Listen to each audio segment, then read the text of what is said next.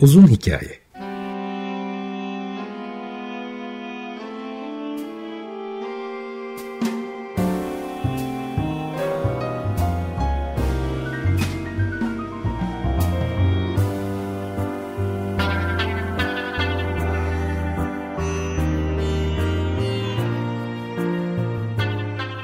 Hazırlayan ve sunan Muzaffer Çorlu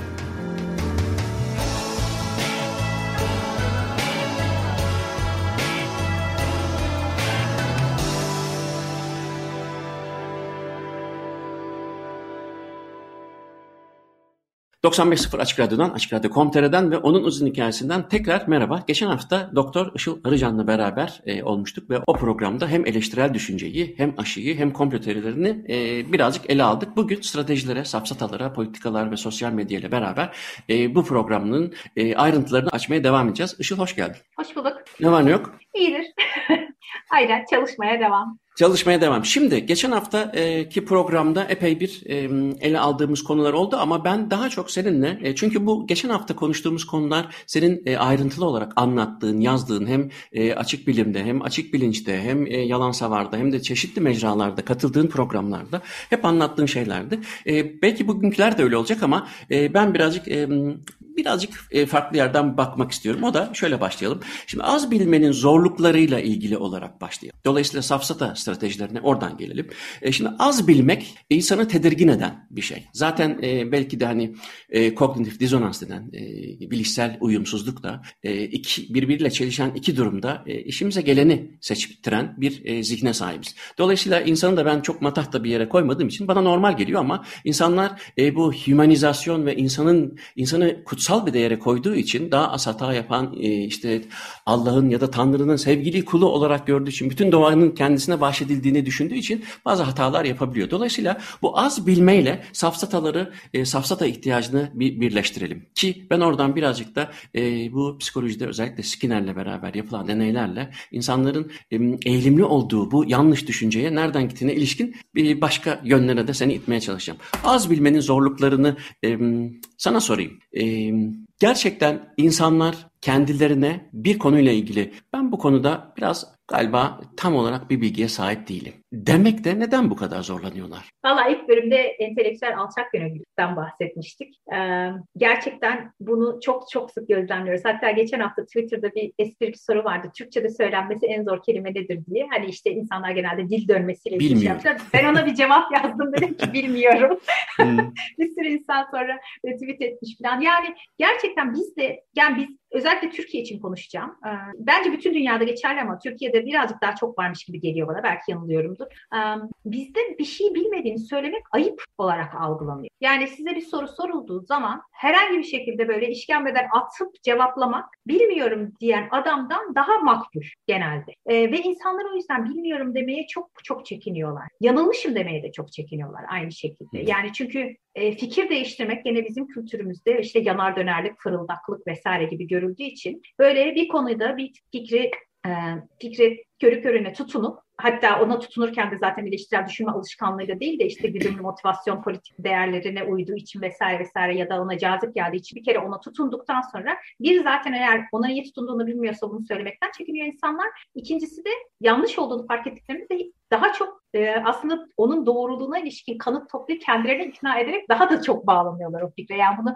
bunu çok fazla görüyoruz. Hani neden bu böyle oluyor dersen onun detaylarını ben çok fazla bilmiyorum ama gözlemle yani bunun nasıl olduğunu daha çok biliyorum. Yani işte bu e, bizim inanmak istediğimiz şeye inanmaya daha meyilliyiz. Ne bileyim mesela sabahleyin e, tansiyonumuzu düşürdüğü için suyun içine limon sıkıp iç, iç, iç, içiyorsak e, arada bir tansiyonumuz düştüğünde hemen Aa, bak ben bunu yaptığım için düştü şeklinde inanmaya hmm. daha meyilliyiz. Çünkü yaptığımız şeyin e, karşılığını alma, yaptığımız şeyin verimini almaya e, daha çok e, meraklıyız. Hmm. E, ama bize bunun aksi söylendiğinde de eğer biz ona inanmaya devam ediyorsak o aksinin neden yanlış olduğunu gösteren kanıtları aramayı aslında inandığımızın doğru olup olmadığını gösteren kanıtları aramaya her zaman tercih ediyoruz. Yani hmm. biz bunu özellikle medikal e, literatür tartışmalarında çok görüyoruz. Yani bir tane makale geliyor işte homeopati bilmem ne işe yarıyormuş. Yani işte o makalenin içindeki problemleri karşınızdakine gösterdiğiniz zaman asla ve asla aa evet bak bu makalenin burasındaki e, metodolojide problem varmış diye bir şey duymuyorsunuz. Tam tersi o kişi oluyor size başka bir makale daha gönderiyor. Peki buna ne diyorsun? Ya buna bir şey dememe gerek yok. Bak ilk makaleyi konuşuyoruz daha.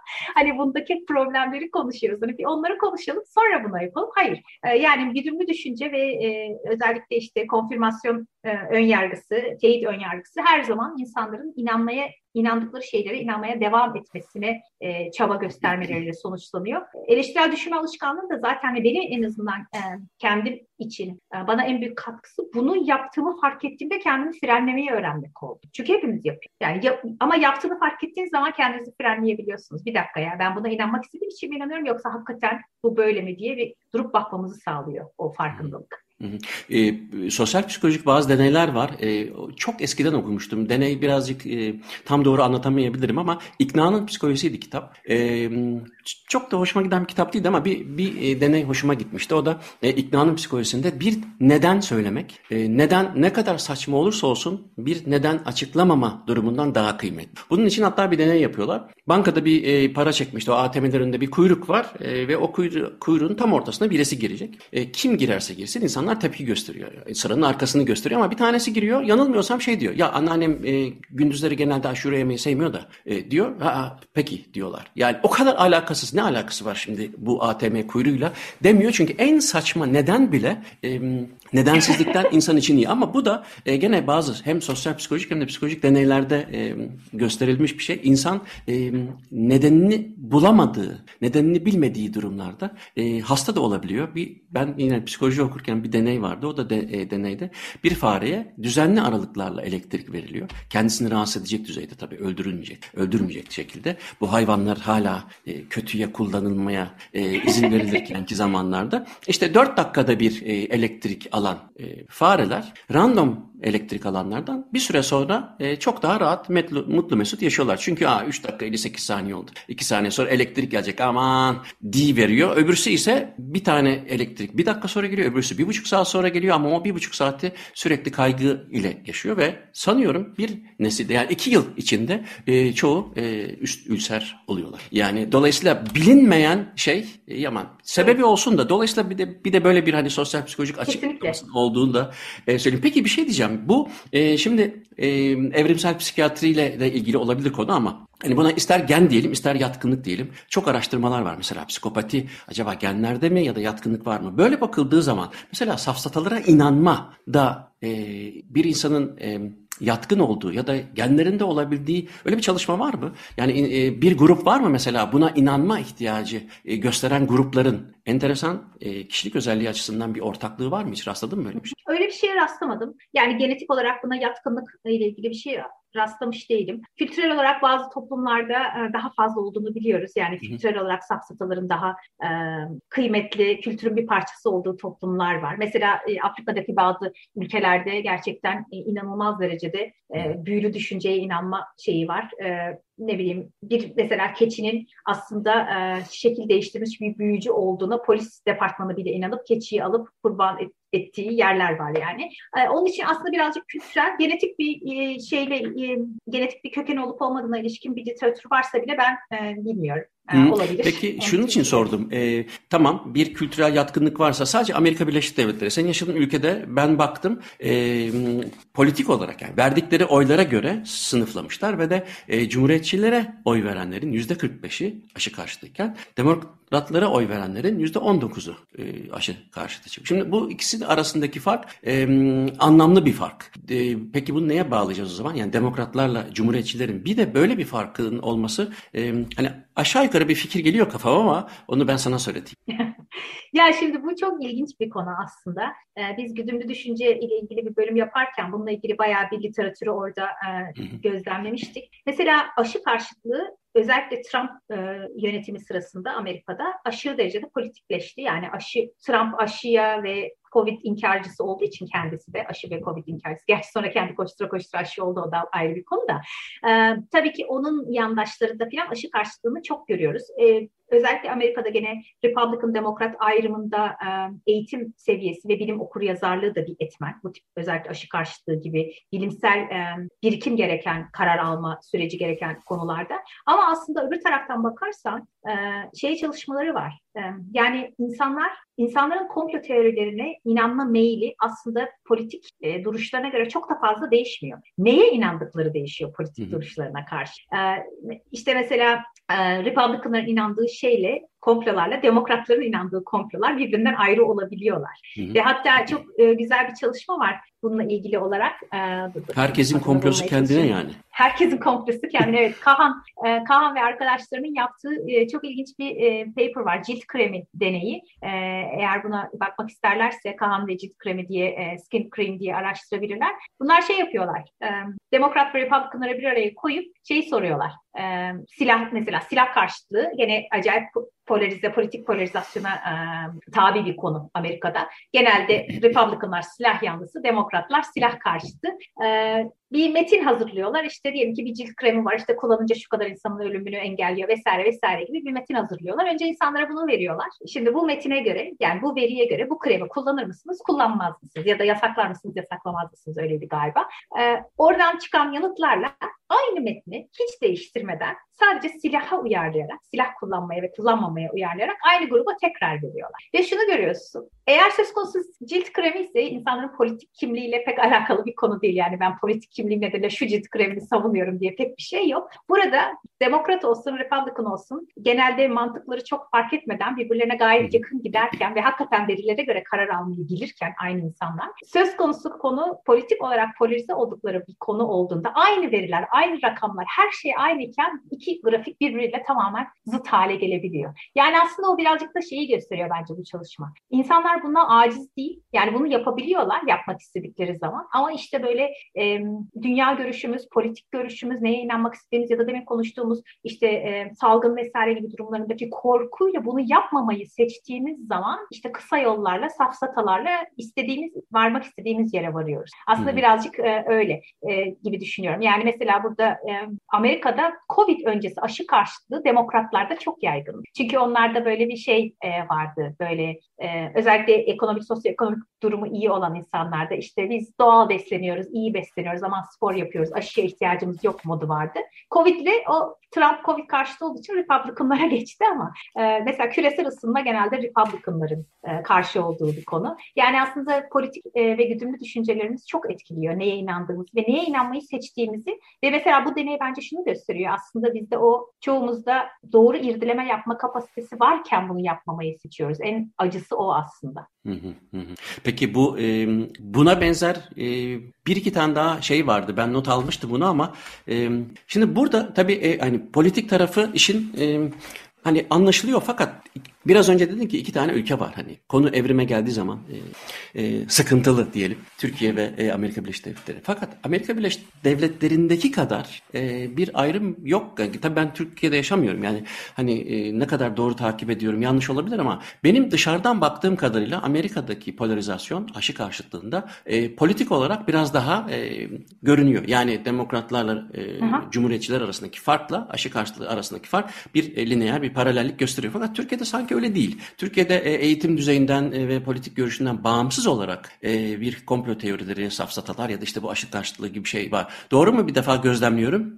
Sen de gerçi Türkiye'de yaşamıyorsun ama belki yani biliyorsundur mutlaka. Evet. Eğer öyle değilse bunun sebebi ne olabilir? Yok katılıyorum. Yani Amerika'da ac- acayip derecede bir e, politik parti polarizasyonu oldu ama dediğim gibi yani zaten Trump ve özellikle Republican Parti tam e, maalesef bu aşı e, aşının çıkışı e, başkanlık seçimleriyle hemen hemen paralel zaman zamana denk geldi. O çok kötü bir zamanlama oldu. Öyle olunca işte e, aş, aşıyı dayatanlar demokratlar, aşıya karşı duranlar Republicanlar gibi bir tablo oldu. Ondan sonra da burada çığ gibi büyüdü. Türkiye'de e, tabii Sağlık Bakanlığı e, genelde aşılama yanlısı tabii onlar da bence çok e, hatalı yönetiler süreci. O ayrı konu zaten konumuzda değil ama e, ama gördüğümüz aşı karşıtlığı işte farklı farklı e, gruplardan kaynaklanıyor. Yani zaten e, Türkiye'nin dinamikleri çok çok daha değişik Amerika'dan bu konuda. Özellikle Covid aşısı karşıtlığı konusunda. Yani bir zaten aşı karşıtlığı var. Hani eskiden olan aşı karşıtlığı şimdi de aşı karşıtlığı. İkincisi maalesef Türkiye'de benim gözlemlediğim yani korkunç bir sağlık yanlış bilgilendirme kampanyası var. Yani şu sabah programlarının hepsinden nefret ediyorum öyle öyle söyleyeyim. Seneler boyunca o programlara e, sözde bilimi savunan, söylediklerinin çok büyük bir kısmını hiçbir bilimsel geçerli olmayan bir sürü insanı davet ettiler. Saatlerce o programdan o programa, o programdan o programa ve şu anda Türkiye'de özellikle beslenme ve sağlık konusunda inanılmaz bir komplo e, mantığı var ve tamamen bu insanların ve medyanın eseri olduğunu düşünüyorum. Yani ben Türkiye'ye gittiğimde kendi ailemle konuşurken bilmem ne kanser yapıyormuş, şunu hiç yemeyecek miyiz, aman market yoğurdu şöyleymiş falan gibi muhabbetler görüyorum. Yani bunu söyleyen insan elinde sigarayla günde iki paket sigara içerken market yoğurdu kanser yapıyormuş, artık biz almıyoruz falan gibi şeyler duyuyorum ve bunlar tamamen maalesef medyanın rating uğruna e, sağlık programları iş yapıyor diye e, ekrana çıkarttığı insanlar sayesinde oldu. Buna inanıp da komplo e, mantığını benimseyen insanlar toplumun her kesiminde var. Kim televizyon izliyorsa sabahları onlardan etkilendi. Sonra işte biliyorsun bir sürü yazarlar e, e, isim vermeyeyim şimdi zaten sinir oluyorum ismini söyledikçe. E, bir sürü kitaplar Onlar yazıldı. kendilerini bilir. Onlar kendilerini bilirler. Aşı karşıtlarından para kazanmak, para koparmak için bir sürü kitaplar yazıldı. Yok işte bütün ilaçlar Batı'nın oyunu, emperyalizmin oyunu, herkes bizi öldürmeye çalışıyor falan gibi. Yani şimdi bunları tohum olarak ektiğiniz bir toplumda zaten daha farklı ve değişik bir şey beklemek imkansız. Ne ekersek onu biçiyoruz. Son grupta benim gözlemlediğim özgürlükçü grup var. Bunu burada da görüyoruz. Libertaryanlar, Republican olmamalarına rağmen aşı ve Covid karşıtı. Ya onlar da tabii kısıtlamalara karşıtlar. Genel olarak dünya görüşü itibariyle işte evde kalma yasakları, aşılanma mecburiyeti yani hiçbir şeye mecbur olmamaları gerektiğini, tamamen özgür olmaları gerektiğini düşünüyorlar. Çok güzel bir düşünce tabii. Eğer toplumda yaşamıyorsanız ben de aynı fikirdeyim. Issız da yaşıyorsam bana da kimse ne yapacağımı söylemesin. Fakat biz toplumda yaşıyoruz ve aldığımız, yaptığımız her hareketin e, sonuçları var. Bugün nasıl otoyola çıktığınızda 200 ile gidemiyorsunuz sırf canınız istediğiniz için. Yani aslında normalde yol bomboş olsa, kimse olmasa istediğiniz hızda gidin. Ölürseniz de sizin probleminiz değil mi? Yani libertaryen bakış açısı bu şekilde. Ama bunu yapmıyoruz. Niye? Çünkü orada başka bir sürü araba var. Onlara çarpabiliriz. O insanların ölümüne, sakatlanmasına neden olabiliriz. Yani bu grup özgürlükçü tayfada maalesef bunları görmezden geliyor. Geçen herkes aşı olsun, şu okullar kapanmasın tekrar dedim diye okulların kapanmasının meraklıları falan diye bir sürü laf ettiler. Yani Evet ben de istemiyorum okulların kapanmasını ama insanların ölmesini de istemiyorum. Yani arada e, ikisinden birini seçmek zorunda değiliz. E, ikisini birden yönetebiliriz. Orada bir yükseltilen bir soru vardı. Ee, insan hak veriyor. Hak vere, veresi geliyor daha doğrusu. O da bireysellik ama e, toplum içinde yaşayıp bire, bireysel olmaya imkan yok. Yani biraz önce senin verdiğin örnekte olduğu gibi e, benim işte şu marka arabam var ve 240 yapabiliyorum ben. E, evet ama bu benim bireysel kararıma bağlı olabilmesi için o yolun tamamen bana ayrılması gerekiyor ki e, alacağım riskler beni ilgilendirsin. Çünkü hani neden hak veresi geliyor e, insanın? Şöyle diyebilir bir insan. Ben aşı olmak istemiyorum. Var mı bir itiraz? Diyebilir. Ama o zaman mesela şimdi geçen hafta Fransa'da geçti. E, Belçika'da hazırlanıyor.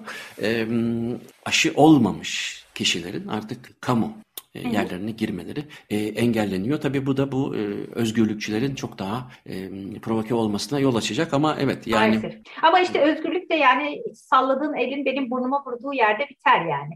Evet. Hani dediğin gibi aşı olmak istemiyorsa bir insan evinden hiç çıkmayacaksa, Hı-hı. kimseyi görmeyecekse bence okey olmaz. Hı-hı. Ama evinden çıkıp da başka birinden aldığı hastalığı ne bileyim benim kanser olmuş ve aşı olamayan, immün yetmezliği olan yakınıma bulaştırdığı sürece artık o özgürlük onun özgürlüğü kalmıyor ne yazık ki. Hı-hı. Çok özgür olmak isteyenler özgür olacakları yerlere gidebilirler. Şimdi stratejilere ve de e, şu meşhur Galileo sendromuna e, geleceğiz ama önce bir müzik dinleyelim. Ben şey seçtim bu sefer e, istersen. E, Miles Davis'ten bir e, Kind of Blue dinleyelim. Süper. Ondan sonra devam edelim. Miles Davis Kind of Blue'la beraber e, programın ikinci kısmına geçelim. Doktor Işıl Arıcan'la beraber aşıları, komple teorilerini, safsataları, her şeyi konuşuyoruz bugün. E, geçen haftadan kaldığımız yerden devam ediyoruz. Şimdi sosyal medya bu işin e, çok önemli bir yerinde ama sosyal medyaya e, istersen daha geniş bakalım. E, sadece sosyal medya değil, televizyonlarda da. E, bazı bilinçli yapsalar da yapılmasa da e, insanları ikna edecek bazı durumlar var. Mesela işte e, senin çok ayrıntılarıyla yazdığın ve yanlışladığın neydi? Mikovits değil mi? O ha, plandemik. Evet. E, Mikovitz'in e, plandemesini, e, belgeselini e, en azından belli başlı yanlışlarını ortaya koymuşsun. İsteyenler onlara e, ona ulaşabilirler plandeminin e, üzerine yazdığın yazıya. Ama şimdi stratejiler o kadar sağlam oluveriyor ki sosyal medyanın kullanımı, televizyon kanallarının kullanımı, e, radyonun kullanımı, gazetelerin, kitapların kullanımı falan. Beyaz önlük giyen doktorlar, e, işte kendinden emin konuşan doktorlar, e, bir o kadar da e, aşı karşıtı, ya aşı karşıtı demeyelim de herhangi bir bir komplo teoriyi e, anlatmaya çalışanla onun karşısında duranların eşit sayıda ve eşit bilgiye sahip oluyorlarmış gibi ya da öyleymiş gibi televizyonu ikiye ayırdıkları zaman e, o onu diyor, o da onu diyor. Ben en demokratik özgürlük alanımda tabii ben buna inanıyorum deme şansı sanki bir şekilde e, verilmiş oluyor. Şimdi buralara girelim. Yani e, ben çünkü bunların e, bunlarla ilgili baş edilmesi gereken e, ve baş edebilen bir metodoloji geliştirilmemiz geliştirmemiz gerektiğine inanıyorum. Çünkü evet. aksi takdirde e, gerçekten e, bir kaşık suda e, fırtına kopuyor, e, boşa kürek çekiyoruz ya da havanda su dövüyoruz gibi oluyor. E, bu stratejilere bir değinelim çünkü sen e, hem orada sözde denge safsatası demiştin. o çok hoşuma gitti. Hem onu açıklayalım hem de şu e, Mikovitz'in e, safsa tırnak içine almayalım istersen safsatalarına e, madde madde değinelim istersen. Evet. Yani şimdi e, zaten sözde bilim savunucularının ya da komplo teorisyenlerinin ki ikisinin overlap ettiği, üst üste geldiği çok e, önemli noktalar var. Çok e, klasik stratejilerinden bir tanesi. E, ünvanı olan bu konu üzerinde uzmanlığı olan ya da varmış gibi görünen bazen de e, insanların güvenini sağlayacak bir isim bul, hani sembol isim. Sonra bu ismin altında işte e, muhtelif sözde bilim iddiasını, muhtelif asılsız iddiayı, komplo teorisi sırala. Ondan sonra da bunu insanlara sür. Tabii bunun dediğin gibi sosyal medyanın etkisini çok görüyoruz bu son yıllarda. Daha önce bunlar işte bloglarda vesaire kalıyordu. Bu konuyla hakikaten uğraşan, ilgilenen insanların önüne düşüyordu. Şimdi sosyal medyayla herkesin önüne düşüyor ve inanılmaz derecede bir frekansta düşüyor. Burada şöyle bir problem var. Bir, yanlış bilgi genelde her zaman daha hızlı yayılıyor. Yani kendiniz bile deneyebilirsiniz. WhatsApp'tan eğer size bana geliyor arada ailemden, yakınlarımdan WhatsApp'tan eğer böyle bir komplo videosu geliyorsa bakın o WhatsApp grubunda 300 kişi vardır. Siz o videonun yanlış olduğunu, oradaki insanın aslında söylediği insan olmadığını, aslında öyle bir ünvanı olmadığını yazıp cevap verdiğiniz zaman aynı 300 kişiye gitmiyor bu cevap. İşte 3-5 kişiye gidiyor orada takılıp kalıyor. Ve maalesef bu ilk yaşadığımız pandemi sosyal medyayla ve ne kadar kötü olduğunu gördük. Kötü bilgi çok daha hızlı yayıldı, yanlış bilgi ve komplo korkutan bilgi çok daha hızlı yayıldığı için bununla baş etmede yavaş kalıyoruz ve bu bence çok çok büyük bir sorun. Hala Covid'in ilk günlerinde böyle sokakta düşüp ölen insanların videoları vardı. Covid'le hiçbir alakası olmayan video. Hala bana o soru geliyor. Aradan bir buçuk sene geçti. İşte onları görmüyoruz. Demek ki bizde Covid yok falan gibi e, Twitter'dan şeyler alıyoruz. Ve tabii Twitter herkesin herkese muhatap olmasını sağlayan bir ortam ya da sosyal medyanın tamamı. Onun için bu sahte dengenin bir başka versiyonu da orada var aslında. Yani e, karşınızdaki konuyla ilgili hiçbir birikim olmadan gelip size e, tıp öğretmeye kalkabiliyor mesela. E, yani sosyal medyanın haricinde tıp tıp tartışmalarının olduğu programlar çok büyük problem. Bence daha önce de bahsetmiştim. Ee, bunlar genelde rating uğruna yapılan programlar. Ee, hep aynı isimlerin çıkarıldığı, en çok birbiriyle kavgalı olacak konuların seçildiği programlar. Yani aslında bir nevi horoz dövüşü programları bunlar. Ben insanları bilgilendirmekten çok özellikle insanları korkutarak ya da insan iki tartışan kişiyi göstererek e, rating almaya çalıştıklarını düşünüyorum. Mesela buna karşı bence yapılacak şey o programlara çıkmamak. Çünkü bu programlara çıktığımız zaman aslında bu sahte denge safsatası dediğimiz e, şeye hizmet etmiş oluyoruz. Ne oluyor? İşte bir tane tamamen alternatif tıp, Covid inkarcısı, aşı inkarcısı, şarlatan bir hekimi çıkartıyorlar bir tarafa dediğin gibi. Öbür tarafa da gayet e, makul, söylediği her şey bilimsel olan insanı çıkartıyorlar. Hele bir de program sunucusu zaten horoz dövüşçüsü modundaysa e, nerede böyle saçma salak iddialar varsa onların üstüne gidiyor. E, bu özellikle e, Giş Galop diye bir laf var. E, Giş diye bir adamın e, adından geliyor olayı. Bu e, yaratılışçıların tartışmasında yaratılışçılarla tartışmaya benziyor bu yani. İşte her her iddiaya yanıt verdiğinizde o iddianın detayına girmek yerine yeni başka bir iddia karşınızdaki size fırlatmaya başlıyor ve bir süre sonra konu hiçbir yere gitmiyor. Yani şöyle bir durumda kalıyorsunuz. 50 tane birbirinden abuk, birbirinden anlamsız, asılsız iddia sizin üzerinize fırlatılmış oluyor bu programda ve siz böyle bunların bir kısmını ancak cevap verebilecek fırsat bulabiliyorsunuz alabiliyorsunuz. Çünkü direkt öteki kişiye daha çok e, söz hakkı veriyorlar ve sonuçta izleyen kişi eğer bilim okur yazarı değilse karşısında iki tane bilim insanı var. Onların ikisinin aynı seviyede olduğunu düşünüyor doğal olarak. Ve onların ikisinin aynı seviyede olduğunu düşünüp de bir taraf soru sorup öbür taraf cevap veremeyince otomatikman daha çok soru soranın daha çok bildiği ve peki buna ne diyorsunuz falan şeklinde soru soranın daha çok bildiği ve onun daha güvenilir olduğu gibi bir yanlış algı yaratıyor. Ve bu tamamen bilerek yapılan bir manipülasyon ve ben çok kötü bir şey olduğunu düşünüyorum. John Oliver'ın çok güzel bir komedi skecinde bunu özellikle küresel ısınma için göstermiş. Şey öneriyor John Oliver. Gerçek gerçek dengeli tartışma yapmak için işte bu ekranı ikiye ayırıyorsak diyelim ki bu marjinal şarlatan doktorun söylediklerini söyleyen üç kişi varsa ekranın o kısmında üç kişi olması lazım. Diğer kısımda da gerçekten bilimsel e, gerçeklerden bahseden doktorun söylediklerini savunan 3000 kişi olması lazım. Şimdi ama seyirciye böyle bir şey göstermenize imkan yok. Yani odanın bir kenarında aslında 3 kişi var. Odanın bir kenarında 3000 kişi varı görmüyor seyirci orada. O nedenle e, yani bunun ben gerçekten çok çok e, ciddi bir sıkıntı olduğunu düşünüyorum. Şimdi e, tabii bu da şunu doğuruyor. Hele bir de e, yalnız kalmışsa o kişi ya da e, hayranları ya da müritleri diyebileceğimiz kişilerle baş başa kalmışsa oradan da çok güzel bir çıkış yolu var. Ona sen mi öyle diyorsun yoksa genelde mi öyle deniyor bilmiyorum. O da Galileo sendromu. Hani hı hı. sanki işte Galileo'nun zamanında e, dünyanın evrenin merkezinde olmadığını işte güneşin etrafında döndüğünü e, söylüyordu. Ona kimse inanmıyordu. Papa da inanmıyordu. E, işte ev hapsine e, gidildi. Dolayısıyla Galileo da o zamanlar kimsenin inanmadığı bir e, bilim adamıydı gibi bir durum herhalde değil mi? Bunu evet. anlatıyor Galileo sendromu. E, evet.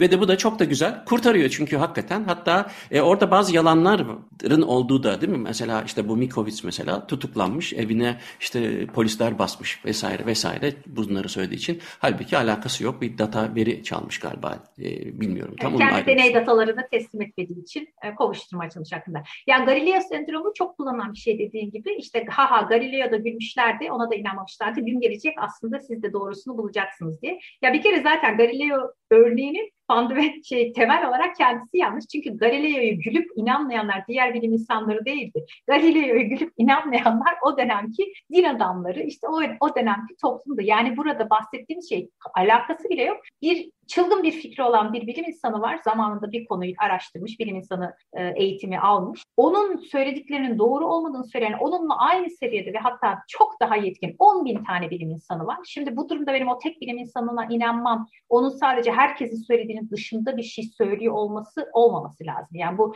insanlar bunu yeter olarak görüyorlar. Yani bu um, aykırılık, uh, kontraryenizm dediğimiz şey pek çok kişi için ikna nedeni. Yani bir kişi herkesin söylediğinden farklı bir şey söylüyorsa o zaman aa bak adam herkesin bilmediği bir şey söylüyor. Zaten aslında komplo teorilerinin çok kökeninde de olan bir şey var. Büyük oyunu görme. Yani kimsenin göremediği şeyi ben gördüm. Herkes aptal, herkes kandı, ben kanmadım. Yani bu böyle bir kendini de yücelten bir şey aynı zamanda.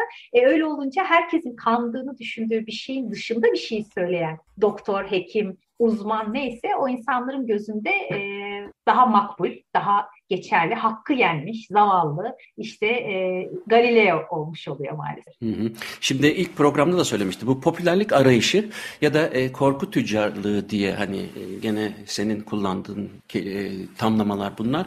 E, yerine de oturan tamlamalar. Şimdi popülerlik arayışında ve korku tüccarlığında ben o bir, birinci programda söylediğim gibi orta çağdaki özellikle veba zamanında kendini kırbaçlayan ve Flagellants adlı grubun e, detaylarına çok ilgi duymuştum bir ara hakikaten. Neden bu kadar rockstarı oldular? E, bir sürü de hakikaten eğer ilgilenen varsa e, e, tipik yani en çok bilinen belgesel kanallarında e, tekrarlarını YouTube'dan seyredebilirler. İlginç gerçekten. Ama e, orada da e, sonuçta e, şöyle bir e, kongrüzif bir durum var ki gerçekten çoğu bu popülerlik arayışını e, kendini kırbaçlayarak bulmuş insanlar var ve bunun bunu da tabii kaybetmek istemiyorlar. Çünkü böyle yani en güzel narsizmi, narsisizmi en güzel e, destekleyen şeylerden birisi onaylanmış oluyorlar ve de onlar da o zamanın büyük oyununu görmüş oluyorlar. E, o zamanın Rockefeller'larının ve e, Bill Gates'lerinin ne yapmak istediklerini çok iyi görmüş oluyorlar. Ama e, orada diğer bir sonuç benim gördüğüm bu flagellance'larda insanlardaki e, korku durumunun ki onu e, az çok konuştuk yani bilinmeyen durumlarda deprem olabilir, pandemi olabilir, e, salgın ne olursa olsun insanlarda bir korku olduğunda bu şeylerin depreştiğini görüyoruz ve de buna da hani işte korku tüccarları da hemen üşüşü veriyor. Fakat e, korku tabii ki insanın hayatta kalması için hayatta kalmasını sağlamış e, tepkilerden bir tanesi olmasına rağmen hani şunu e, şuraya şuraya getirmek istiyorum. Buna rağmen korku insanların ayakta kalmasına yol açmış olmasına rağmen evinde yani işte elindeki bir cep telefonu, eşofmanıyla oturan herhangi birisi e, bu korkuya zinhar sahip olamaz. Yani öyle bir yani bir, öyle bir amigdala hareketinin ya da işte gerçekten ciddi bir korku e, reaksiyonu göstermiş olabileceğine insan ikna olamıyor. Ben olmuyorum. Dolayısıyla orada bir korku yok gibi geliyor bana. Yanılıyorsam, yanılıyorumdur bilmiyorum ama bana bana göre bunun başka bir açıklaması olması lazım. Çünkü sanki orada o müridi olduğu kişinin den de kendisine nemalanacakmış gibi hissediyorum. Yani o da onun yani büyük oyunu görenlerden birisi olarak o da o ekibe, o e, şeye katılmış oluyor. Yanılıyor muyum? O da o da o da o tayfadan bir tanesi tabii olmuş oluyor. Tabii, yani tabii, dolayısıyla ay- kendisini yani onaylan onaylayan, büyük oyunu görenlerden birisi olarak bir tatmin oluyor olmalı. Korku yatmasa gerek bunun altında diye düşündürüyor insanı. Evet. Yok kesinlikle katılıyorum. Yani zaten bunlar çok kompleks konular. Hani bir tane nedenleri yok. Bir sürü şeyin kombinasyonu. Ve o da onlardan dediğin de onlardan biri yani aitlik olma, bir gruba ait olma, e, aykırı düşüncesi olan bir gruba ait olma. Ve demin bahsettiğim kimsenin göremediği büyük oyunu gören gruba ait olma filan. Yani bunlar çok cazip şeyler. Hani e, bu İngilizce'de sürekli sheeple diye bir kelime kullanıyorlar. Hani koyun koyun sürüsünüz hepiniz. Yani hepiniz bir şeyin arkasından gidiyorsunuz ama biz bunu çözdük falan. Hı hı. Ya zaten korku tüccarlarının da pompaladığı şeyler bu yani. Sizi kandırıyorlar. Doğruyu ben size söylüyorum. Aa, gelin beni takip edin diyorlar. Bu, bu bunlar da onları takip ediyorlar. Yani hani kimin koyun olduğu orada tartışılabilir tabii o zaman. Ama bir yandan da böyle acayip bir e, şahsi tatmin var olayın içinde. Yani herkesin görmediği şeyi ben gördüm. Herkesin kandığı şeyi ben kandım. Buna ben bir de şeyi eklemek istiyorum. Özellikle tıp ve beslenme konusu bu konularda başa çektiği için özellikle o konuya değinmek istiyorum. Bu insanların genelde e, sunduğu çözümler e, ve tedaviler daha cazip. Tamam mı? Şimdi mesela e, şeker hastası diyelim ki birisi tamam? Şeker hastalığına ilişkin işte şeker hastalığı için ne yapabilir? Diyet yapabilir, kilo verebilir, karbonhidrat alımını tüketebilir. Bunların hiçbirisiyle kontrol edemiyorsa şeker ilaçları var, insülin var bunları kullanır. Şimdi bunların hepsi yani ilk grup zaten böyle temel davranış değişiklikleri gerektiren şeyler. Yemek yemekten hoşlandığın her şeyden vazgeçeceksin. İşte zaten hepimiz tatlı vesaire çoğumuz öyle şeyler seviyoruz. Düzenli spor yapacaksın. Kimse, çoğu kişinin çok hoşlandığı şeyler değil. E, ve bunlar olmazsa da ilaç kullanacaksın. Tabii ilaç ilaçların yan etkisi yok. Var yani ne bileyim şeker hastası için aldığı ilaç belki kaşıntı yapıyor insanda atıyorum.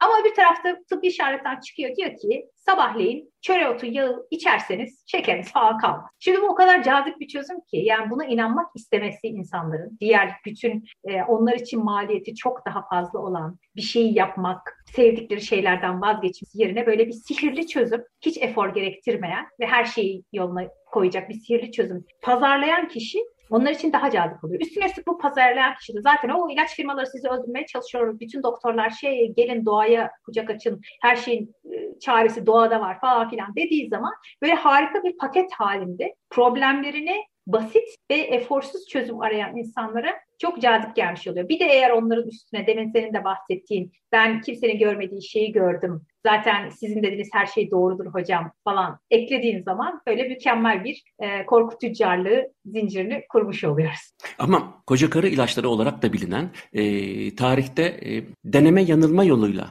e, kullanılmış işte çeşitli bitkiler diyelim e, bazı ilaçların semptomlarına iyi geldi. Doğru. E, dolayısıyla da bunlardan bazıları e, tıp dünyasında belki işte ne bileyim hani e, ben o doktorlarıma güveneceğim. 1970'lerde e, işte şu marka sigarayı doktorlar tanıtıyordu. Ben çok iyi hatırlıyorum. Bu gözler televizyonda doktorların e, mentollü sigaraların e, ciğeri açtığını e, reklamlar çıktı böyle bilmiyorum sen tabii. yetiştin Orada hemen dönemde. bir şeye gireyim. Onlar tabii ki doktor değildi. Onlar sigara firmasının beyaz önlük giydirmiş adamlarıydı. Onu hemen parantezi kapatayım. Onu hemen o, o e, yo yani doktor diye ama e, evet aynen, aynen. lanse ediliyordu. Tabii Fakat ki, hani benim söyleyeceğim şey hı, yani tabii zaten e, şöyle şöyle söyleyeyim ki yanlış anlaşılmasın.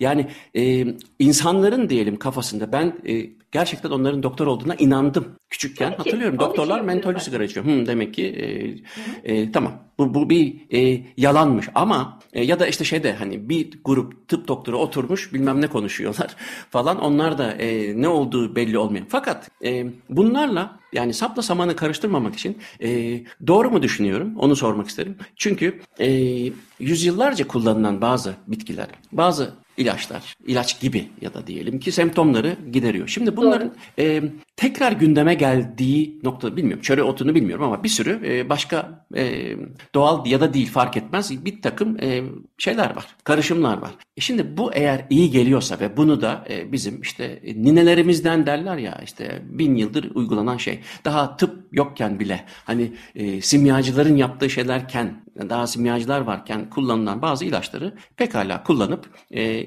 hatta tıp şimdi evet doğrudur e, gerçekten de şu şu sebeplerden ötürü bu işte ateşi düşürebilir dediği zaman oradaki yanlış anlamayı giderecek bir durum ortaya çıkmıyor. Tam tersi işte gördünüz mü bak hani e, tıp aslında yerli bir edilmiş oluyor. Ben bunu çok görüyorum örneğini. Bu da ne dersin? Evet. Şimdi güzel bir noktaya değindin. Ee, bu hakikaten bence e, düzgün anlatılması gereken bir konu. Ee, bugün yani şu gün bile e, yapılan pek çok ilaç bitkisel kökenli. Çoğu bitki e, pek çok ilacın ham maddesini oluşturuyor. Ve aslında tek farkı da yani pek çok ilaç için biz bit, bitkiler zaten farmasötik e, maddelerin kaynağı doğada.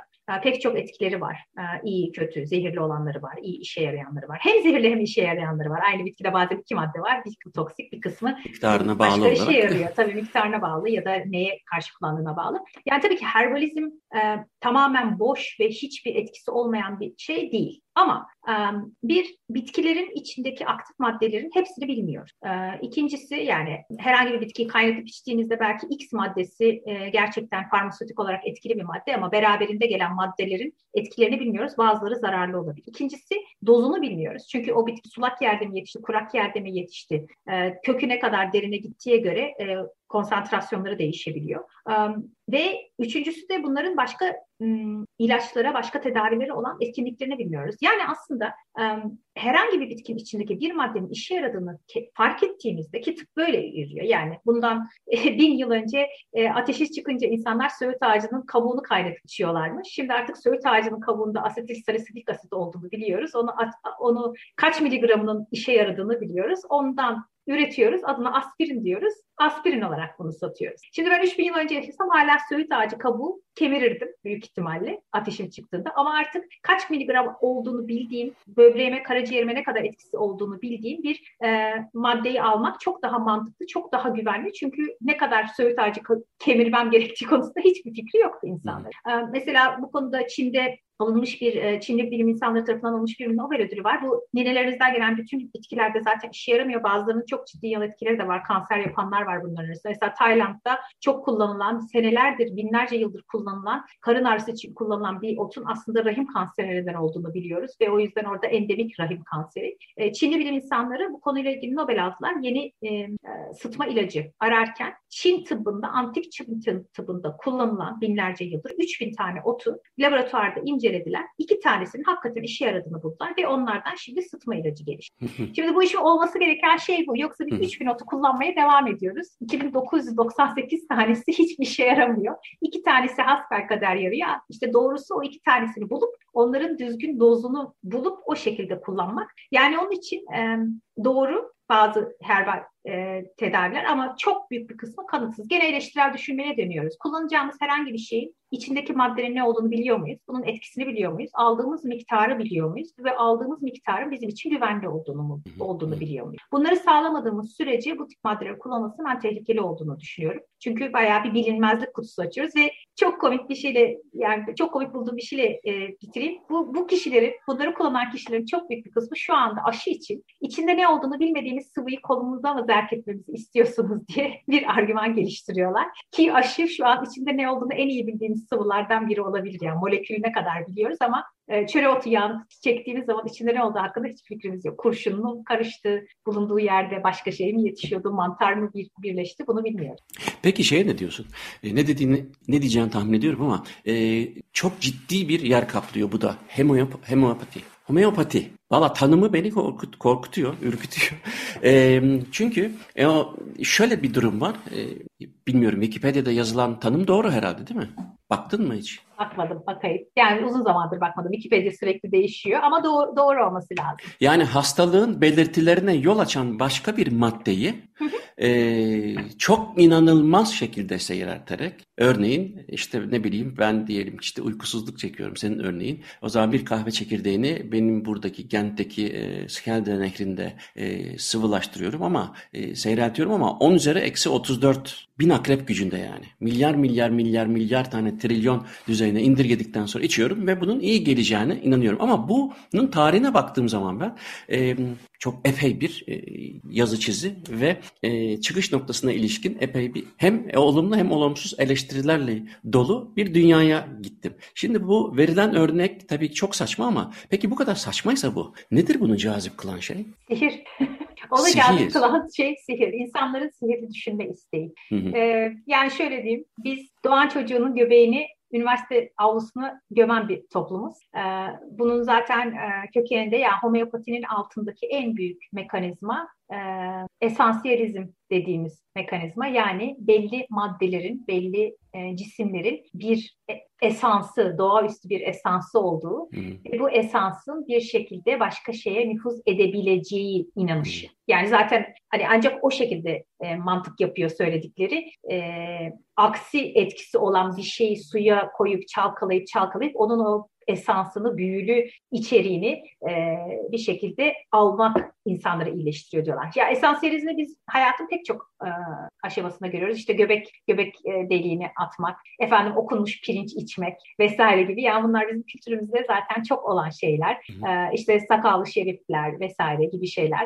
E, yani insanlar mesela bu esansiyelizmle ilgili çok, çok ilginç yapılmış çalışmalar var. Seri katil olan birisinin ceketini hiç kimse giymek istemiyor. Aslında mantıken hiçbir açıklaması yok. Yani kimse bir seri katilin ceketini giydi diye e, katil olacak değil. Ya da e, çoğumuz e, sevdiğimiz sanatçıların, artistlerin imzaladığı kitapları daha bir değerli buluyoruz. Aynı kitap yan yana olsa onun böyle daha bir etkisi oluyor. Yani bu da esansiyelizm deniyor zaten. Homeopati de aslında belli maddelerin böyle bir esansı olduğunu ve mucizevi bir şekilde o esansın insanları iyileştirdiğini iddia eden bir yöntem. Homeopati kullananların çok büyük bir kısmı homeopatiyi bitkisel e, tedavi zannediyor. Halbuki onlara bazılarına e, anlatırsanız aslında homeopatinin gerçekten ne olduğunu gerçekten şok oluyorlar. Yani içtikleri şeyin şeker tableti ya da sudan ibaret olduğunu ve onları e, iyileştirecek, iyileştireceğini iddia edilen şeyin sadece o e, büyülü esans, e, tabii esans deyince böyle koku gibi anlaşılıyor ama o büyülü aura, o büyülü güç olduğunu anlattığınız zaman çoğu inanmak istemiyor. Hayır işte bu tamamen bitkisel bir tedavi falan diyorlar ama çok abuk homeopatik tedaviler var senin dediğin gibi. Kahve çekirdeği bir tanesi. Mesela e, Homeopati Derneği'nin Afrika'daki sıtma salgını için önerdiği homeopatik tedavi, sivrisineklerin ürediği gölün üzerinden alınan suyun aşırı derecede sulandırıldıktan sonra sıtma hastalarına verilmesi şeklinde. Yani bu açıdan bakılınca da çok ciddi bir halk sağlığı sorunu. Çünkü hiçbir etkisi olmayan ve tamamen umut tacirliğini ilaç adı altında insanları satan bir şey. En üzücüsü de maalesef tıp okumuş doktor arkadaşların homeopati sertifikası alıyor olması. Bana hmm. en ironik gelen o yani. Bu kadar okuduğumuz biyoloji, fizyoloji, biyokimya ile baştan aşağı çelişen, hiçbir bilimsel temeli olmayan ve tamamen esansiyelizmin üzerine kurulu bir şey. Okunmuş sudan, okunmuş pirinçten hiçbir farkı yok. Müzik Onun kültüründe, müzik kültüründe bu e, semptomların e, taklit edilmesiyle ilgili bir müzikal form var bilir misin? Şimdi e, Afrika'da e, tarantula ısılmalarından ötürü e, ısırılan kişi kurban genelde titreme Hı. büyük titremelere girer ve e, bir sürü e, dokümente edilmiş bilgi var ki onun etrafına o kabiledeki diğer kişiler e, bir yuvarlak oluşturup onun hareketlerini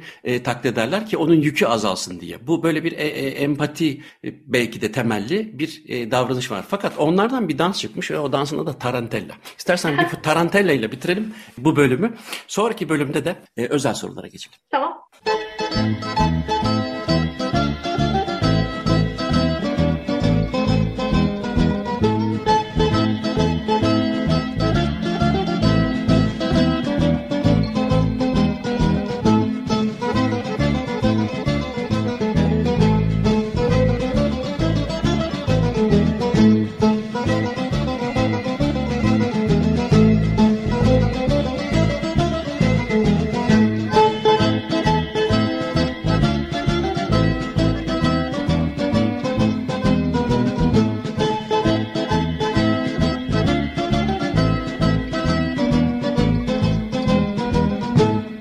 Tarantela'dan sonra Doktor Işıl Arıcan'la beraber devam ediyoruz. Bir sürü konuyu konuştuk. Bu bölümde birazcık özel konulara girelim. Bir defa e, ben sana en başta sormalıydım, sormadım ama e, nedense herkes biliyordur diye düşündüm. Tabii yanlış yaptım. Önce e, sen ne iş yapıyorsun?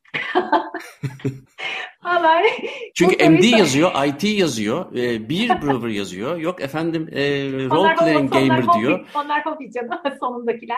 Ama Yani MD komik. ile IT yani sen Stanford Üniversitesi'nde çalışıyorsun değil mi? Stanford Ama bir, Üniversitesi Çocuk e, Hastanesi. evet. Hı. Fakat tıp doktoru olarak fonksiyon Değil, etmiyorsun. şu an değil. Evet. Evet. Ee, çok komik şunu söylemeden edemeyeceğim. Annem bu soruyu bana her sene soruyor. Çünkü benim yaptığım iş biraz tuhaf bir iş olduğu için yazık. Ama bunu ben niye sordum biliyor musun? Çünkü ben hayatım boyunca en çok muhatap olduğum soru budur.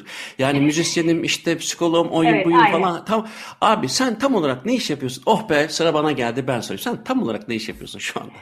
Çocuk hastanesinde IT. Evet, Yani- şimdi şöyle biraz geçmişiyle anlatayım. Ben e, Ege Üniversitesi Fakültesi mezunuyum. Türkiye'de hekimlik yaptım. E, özel sigortası sektöründe hem yöneticilik hem kısmen hekimlik yaptım e, uzun seneler. Sonra 2008 yılında biz e, Amerika'ya yerleştik eşimle. Şimdi Amerika'ya yerleşince iki tane opsiyon var. Ya e, lisans alıp hekimlik yapmaya devam etmek gerekiyor ya da e, başka bir yol seçmek gerekiyor. Ben Amerika'ya geldiğim dönemde Türkiye'de bayağı uzun süre e, e, medikal direktör, e, medikal yönetici olarak da çalıştım ve yöneticilik kısmını da seviyordum. Aynı zamanda son çalıştığım firmada e, biraz tıbbi bilgi işlem konularına da girmeye çalıştım. Yani tıbbi e, müdahalelerin, tıbbi kayıtların oluşturan e, bilgi işlem sistemlerinin kurulması, e, hasta güvenliğini ve e, hizmet kalitesini, sağlık hizmet kalitesini arttıracak e, bilgi işlem destekli e, sistemler, yöntemler falan onlar da çok ilgimi çekiyordu. Öyle olunca Amerika'ya gelince e, tekrar lisans almak yerine zaten e, Amerika'da lisans alma alsanız gerektiren durumlarda da onlardan destek alıyoruz. Ben şimdi kaç yıl oldu Bel- e, şeydesin? E,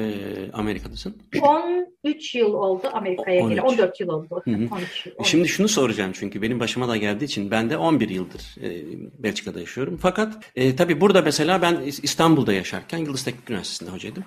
Burada yaklaşık haftada 20 saat e, ders veriyorum. E, 20 saatte kendi çalışmam var. Kendi stüdyomda burada e, Distonya ile uğraşıyorum. Neyse iki dergiye hem Andante hem QP'ye düzenli olarak yazı yazıyorum. Bilimsel dergilere yazıyorum. İki tane kitap. E, hazırlığındayım. İşte Açık Radyo'nun programları, bunların podcastleri vesaire vesaire. Yani çok yoğun çalışıyorum. Fakat bir eleştiri yapacağım zaman Türkiye ile ilgili en çok duyduğum şey oh sen orada Belçika'da e, göm Belçika biralarını ondan sonra ya benim kadar yani Belçika'ya gelmek niye öyle bir ya da şimdi eminim sana da şimdi San Francisco'da olduğuna göre ki ben çok seviyorum San Francisco'yu e, iyi anılarım var daha doğrusu. E, sen şimdi tabii Napa Vadisi işte şarap tadımı değil mi? Öyle yani hayatın böyle hiç yani ama şey düşünüyor musun mesela? Yani e, hani Türkiye'de yaşamayıp orayı sanki terk etmiş gibi. Yani çünkü ben senin öyle bir e, Twitter'da böyle bir şeyini e, duydum Evet, gördüm yani. bir, bir böyle bir e, bir kavga çıktı bir patırtı çıktı ama bana benim başıma geldiği için de. Sanki e, yani hele günümüz dünyasında yurt dışında olmak ne demekse yani hani e, İstanbul'a göre Bursa ile Gent arasında bir fark yok. Yani aşağı ikisi iki, iki, iki buçuk saatte e, İstanbul'a ulaşıyorsun.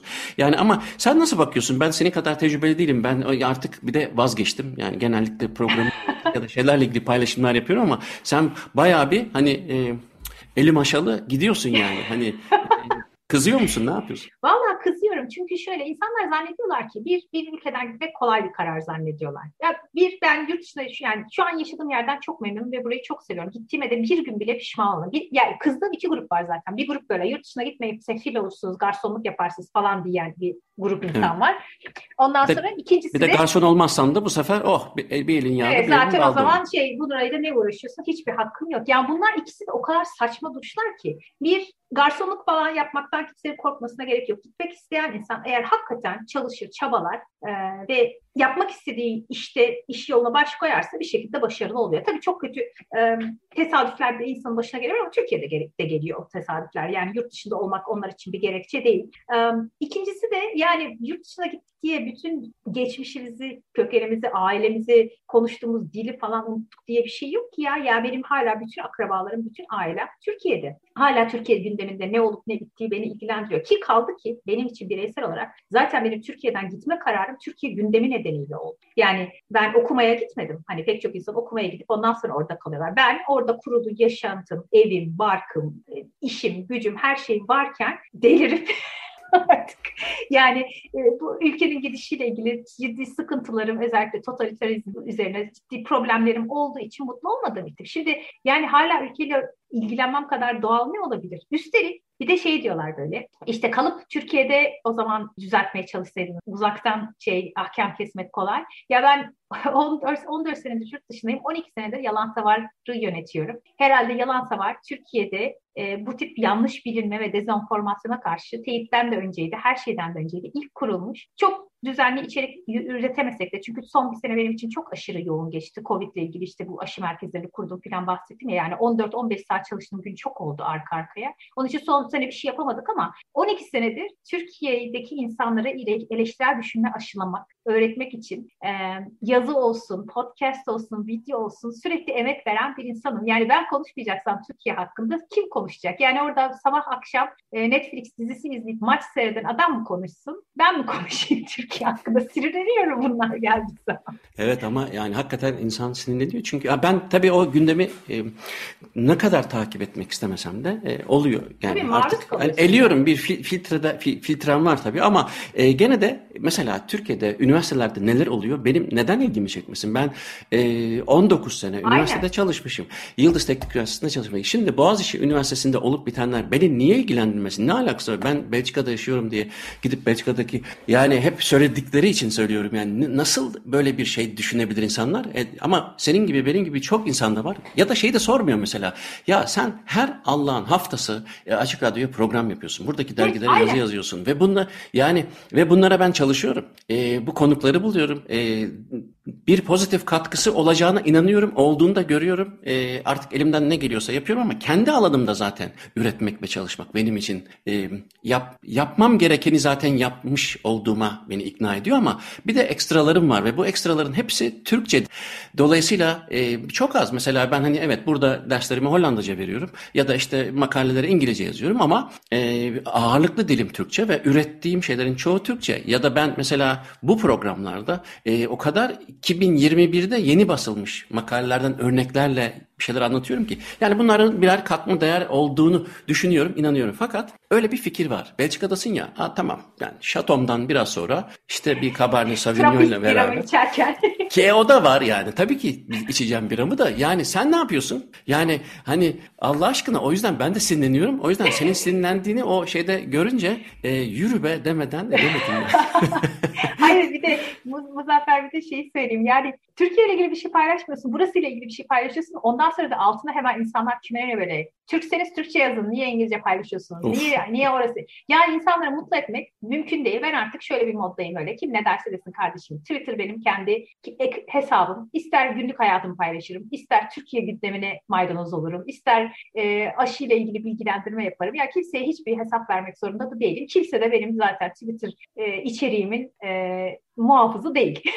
Artık ben o moddayım. Çünkü ne desem ilk taraf yok, evet. yazıp klavyemiz mi yok? Ç harflerini niye koymanız? Ya ben iş yerindeki klavyemden yazıyorum. Orada Ç harfi yok. Ne yapayım yani? Bana da mesela hani e, benim de klavye yani neyse bu bir e, mazeret değil ama yani orada e, ki içeriğin hiçbir önemi kalmıyor. İşte e, Türkçe karakter ben de onun ben de duydum. Yapmaya çalışıyorum bazen ama bir bakıyorum ı tekrar i çıkmış. Ne yapayım şimdi? Onu sileyim. E, yani bir de bir de nereden bahsediyoruz? Burası Allah. Twitter değil mi? Allah aşkına. ya sanki evet. ne, o, iyi, B'yi ayrı yazsan ne olur? Mi'yi yani söylediğinin bir bir derde deva olsun. Bir, ya da bir yere gitsin ya da bir fikrin varsa söylersin oraya da. Evet. Oradaki hani büyük harfle başladığım küçük harfle. Ama orada yani bu hani biraz önceki konularda da söyledin ya. E, Twitter aslında ya da sosyal medya hakikaten insanların derdine yetişti. Yani ne kadar yani derdi orada e, kusmak o kadar kolay ki. Yani göz, gözünün üstünde kaş varın e, günümüz dünyasındaki adı sosyal medya. Bir anda evet. ki benim yani öyle çok yani takipçim olmadığı için neyse ben e, korunaklıyım ama yani 10 binleri, 20 binleri, 30 binleri, 100 binleri olduğu zaman birisi bir şey yazıyor. Mesela sen tanırsın hatta çocukluk arkadaşımmış galiba. E, Semih Tarin'le e, program yaptık. O zaman görüntülü değildi e, radyo programları sadece podcast'ti. E, on, o hem film e, müziklerini konuştuk onunla hem de e, işte virolog olduğu için konuştuk. E, o bir şey yazıyor mesela. Onu takip ettiğim için biliyorum. Çünkü ben de sınırlı insan takip ediyorum ki Ama o bir şey bir bakıyorum o bir kavgaya girmiş. Aman ya Rabbim yani hakikaten yazık o da uğraşıyor yani. Yani hani her gün bir e, papaz olunacak bir şey çıkıyor yani. O yüzden ben birazcık uzak durmaya İyi yapıyorsun valla. Ben de deniyorum arada ama sonra dayanamıyorum. Yani Twitter'da tamamen çemkirmeden haz alma mekanı olmuş durumda bazı insanlar için. Evet, evet, yani maalesef. ne desen çemkirecek insan çıkıyor. Boş vereceksin artık takmamayı öğrenmek. Benim için öyle oldu yani. Aynen. Bu şekilde bitirelim. E, bugünkü tamam. konuğum e, Işıl Arıcan'dı. Kendisiyle e, birçok konuyu ele aldık. Özellikle e, çalıştığı e, hem mesleği hem de yaptığı iş hem de ilgi alanları gereği e, bir sürü konuyu da mümkün olduğunca kapsamaya gayret ettik. Umarım başarmışızdır. Çok teşekkür ederim öncelikle geldiğin ve katıldığın için Işıl. Ben çok teşekkür ederim davet ettiğin için. Çok keyifli bir sohbet oldu evet, gerçekten. aynen öyle. Çok teşekkürler. Bana ulaşmak için Muzaffer Corlu Gmail adresine yazabilirsiniz. Radyo bu programı Spotify'a. Ben de YouTube'a görüntü olarak koyacağım. Haftaya görüşürüz. Hepinize günaydın.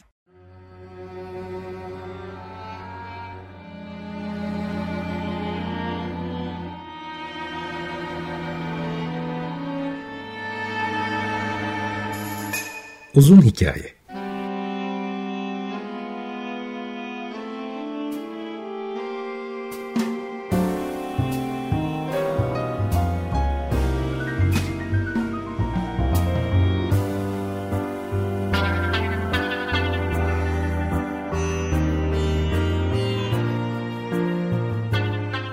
Hazırlayan ve sunan Muzaffer Çorlu